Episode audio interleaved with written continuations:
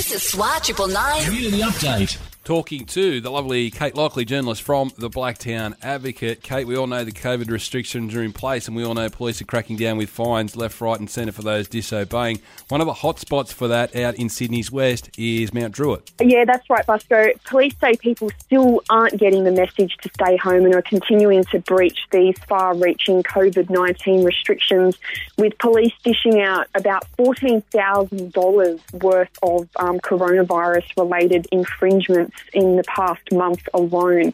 So that puts the Mount Druitt Local Area Command um, in pretty much in the top three areas in the state for these um, for these penalties, and that puts us behind the Sydney CBD and um, Newcastle.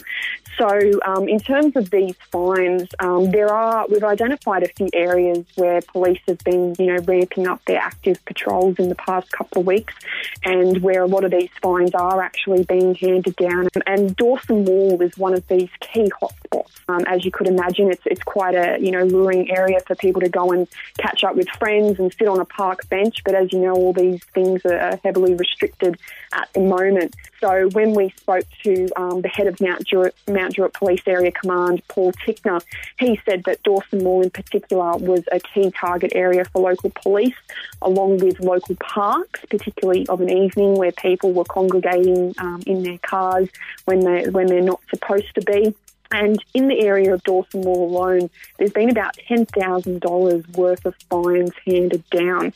And when we were speaking to um, Paul Tickner, he said that overall, he said, despite the high number of fines, um, you know, the majority of residents have been complying, and um, he commended residents for their hard work at, you know, what is proving to be quite a difficult time, Busco. Yeah, that's a that's a lot, Kate, isn't it? Fourteen thousand in COVID nineteen fines out to Mount Druitt. To put that in perspective, next door neighbouring Blacktown police have issued around five thousand dollars worth of fines in, in the same time. So look, not not good out at Mount Druitt, but as Kate mentioned, most people are generally doing the right thing, but can be improved as always. Great community update. Big thank you to Kate, their journalist from the Blacktown Advocate. Now back into all your favourite seventies till now on SWAT Triple Nine.